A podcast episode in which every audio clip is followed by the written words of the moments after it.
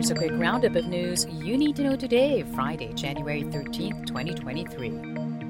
Over 900 senior police officials have submitted their courtesy resignations to support the Philippine government's anti drug efforts. These include 774 colonels and 130 generals.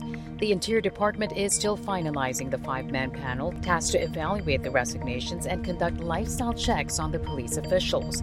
The panel will then submit their assessment to the National Police Commission before recommending their next move to the President.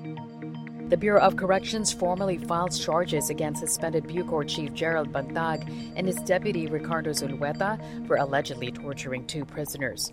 The charges were filed before the Justice Department.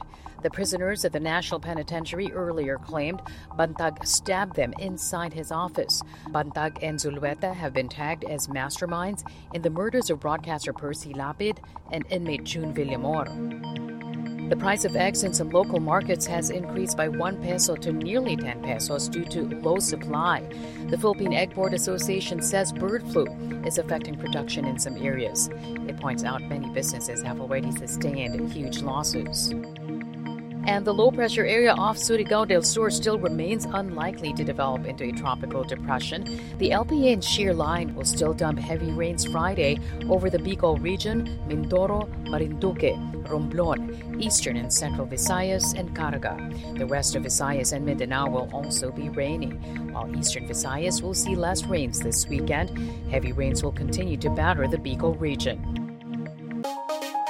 And that's your latest news alert. For more stories, go to news.abs-cbn.com and iwantd.tv.